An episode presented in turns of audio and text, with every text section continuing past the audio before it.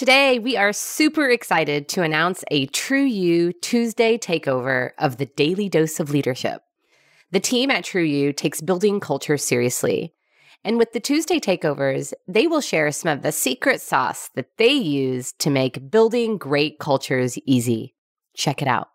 Have you heard of Chieh Huang? I hadn't either until recently. But I had heard of his company, Boxed. Boxed is an online retailer that sells and delivers bulk items direct to consumers' homes.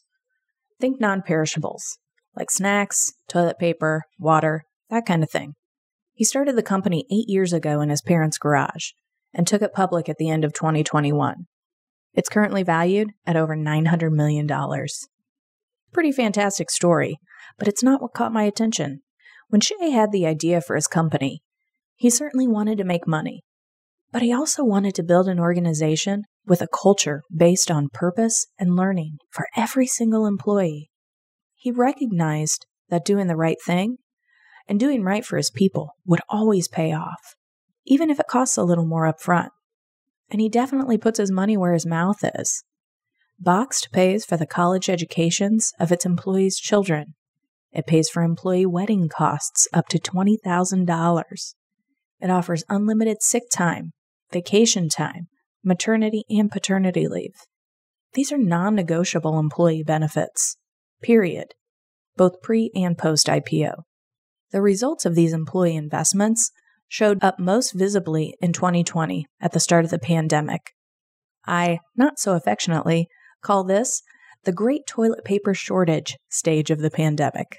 Companies like Boxed and other bulk retailers were grappling with the need and desire to serve their customers and also with the fear and uncertainty that employees experienced by coming into work as essential workers. A lot of companies lost employees by the drove. Box didn't lose any. Because while Boxed's intent was to serve their customers around the country, Chieh's intent was to serve his employees and make sure they were comfortable with the precautions put in place and the pace of the work. I share this story with you not to tell you that you need to make multi million dollar investments in your employee benefits. Changes like that take time, thought, intent, and monetary commitment. I'm sharing this story because it's about humanity. It's about seeing one another as humans and treating everyone as such. It's easy to look at numbers on a page and forget the human capital that makes those numbers happen. I've been guilty of it more than once.